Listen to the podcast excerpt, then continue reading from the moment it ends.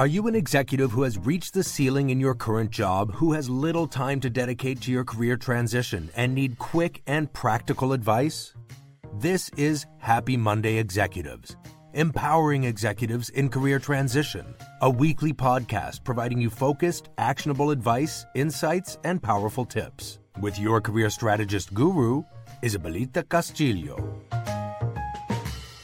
Hello, and welcome back to Happy Monday Executives empowering executives in career transition. Happy New Year! It's been a while. I've been really, really busy, but here I am back to give you, provide you amazing information for your job search. So, here I'm talking to you today about utilizing artificial intelligence for PR, public relations, and your visibility. So, it's been very, very beneficial and very useful to use uh, ChatGPT or You.com or other platforms in order to prepare a good uh, post for LinkedIn, for instance, or even an article. And this has been tremendous support that artificial intelligence has brought to all of us. However, I've been noticing that more and more people are, instead of learning from it and uh, creating a, a, structure of uh, how do I present my message, they're just copy pasting and this is creating a total opposite effect.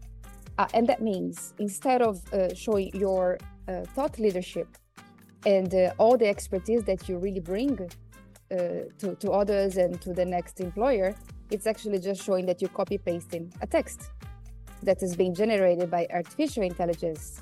So here is my heads up. Uh, please, yes, continue using artificial intelligence and benefit from these amazing tools, but just to learn from it and perhaps have as a foundation, as a base for what you're going to write about.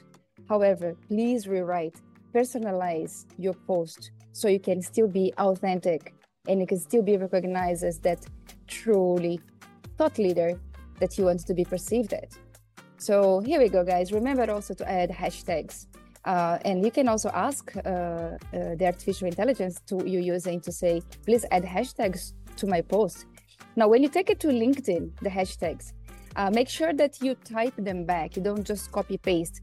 The reason is because LinkedIn will propose the best spelling or the best uh, uh, actually compound words you can use with that hashtag. So it can really make sure it will show to all of your network or people who are at least following the hashtags. So the sky is the limit with artificial intelligence, but also make sure to stay human and to humanize, if I may say, you know, your message before posting. I hope that was useful to you. So it's it's really good to be back here to talk to you. Sorry I had disappeared for a little while, but here I am, and I wish you a wonderful year of 2024. Stay tuned for Happy Monday Executives. Never miss an episode. Never miss an opportunity.